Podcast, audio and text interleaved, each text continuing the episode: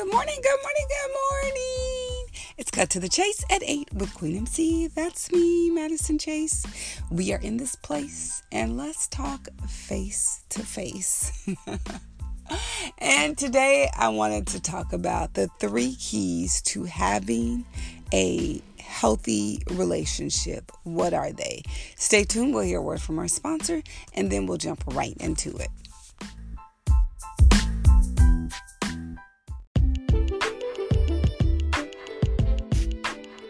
Now that we heard a word from our sponsor, let's jump right into this article that comes from psychcentral.com.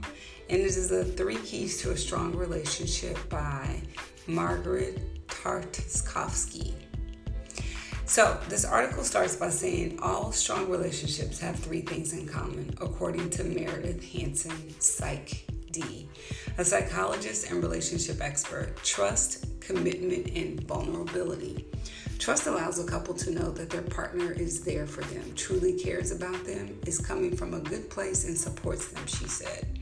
It means keeping your word and putting your relationship first, especially when you're confronting a decision that might compromise it, she said. A minor example of following through is calling your spouse to tell them you're safe if they worry when you're running late, she said. And it means demonstrating good character, she said. Commitment means we're in this together no matter what, Hansen said. As a couple, you work on finding a solution, not walking away, she said. Building a commitment also happens on your end. Hansen suggested engaging in activities that connects you to your commitment every day. For instance, have a playlist in the car that reminds you of your partner and schedule regular date nights, she said. If you're married, have a playlist that reminds you of your wedding.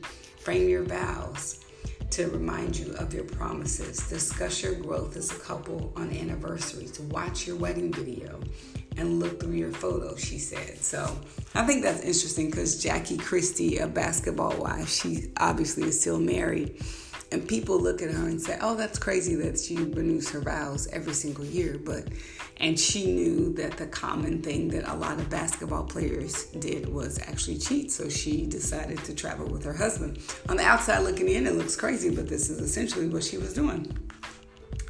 Uh, vulnerability is all about taking the risk to be your real, genuine self.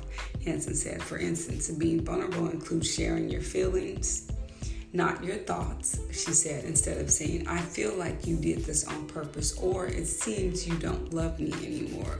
You explained, I feel hurt, disappointed, worried, or scared, she said. Vulnerability requires trust and safety in the relationship. But if you can truly make the effort to reveal your softer side, then you'll continue to grow closer as a couple, Hansen said what doesn't work. People think that strong relationships require communication training. Hansen said, well, communication is important. It's not much help if your trust is shattered. A partner is emotionally distant or a partner is unsure about staying in the relationship, she said. Communication actually naturally improves, according to Hansen, after couples start reconnecting and stop defending themselves. In fact, her first goal with couples clients is to help them strengthen their connection and feel emotionally safe, she said. Nurturing your bond daily. Relationships require small amounts of effort every day to nurture the bond between the two of you, Hansen said. For instance, she suggested a variety of ways to strengthen your bond, including kissing daily, sending sweet text messages, unplugging during dinner time, walking together, touching often, listening often, asking your partner about their big meeting, their happiness, goals, and dreams, making love, making eye contact, sharing your feelings, and putting your partner first. It's also important to be able to pay attention and acknowledge the effect your fears and insecurities have on your relationship, she said. Remember that relationship satisfaction will continually ebb and flow, but if you practice coming back to your why, why am I in this relationship? Why does this relationship matter to me? You'll easily get back on track, Hansen said. So, very good article, but I think this just not only applies to relationships, like intimate relationships, um, dating, in terms of getting to know someone, but it also applies to friendships too, because I think in terms of friendships, that's also important. Uh, but living in Los Angeles can be a interesting place um, because I think people are becoming more desperate in terms of their success, in terms of being successful in the industry and just kind of the, the competition and the thick skin it forces you to have. So, thank you guys for listening. Uh, it is cut to the chase at eight.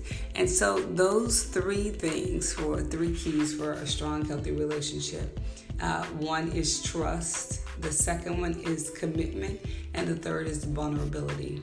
And the name of this article, again, is Three Keys to a Strong Relationship. This article was written uh, July 8th, 2018. It's about a two minute read, and it's by Margarita Tartakovsky. Uh, so, yeah, it was a great read. Uh, thank you guys for listening, and we will chat tomorrow.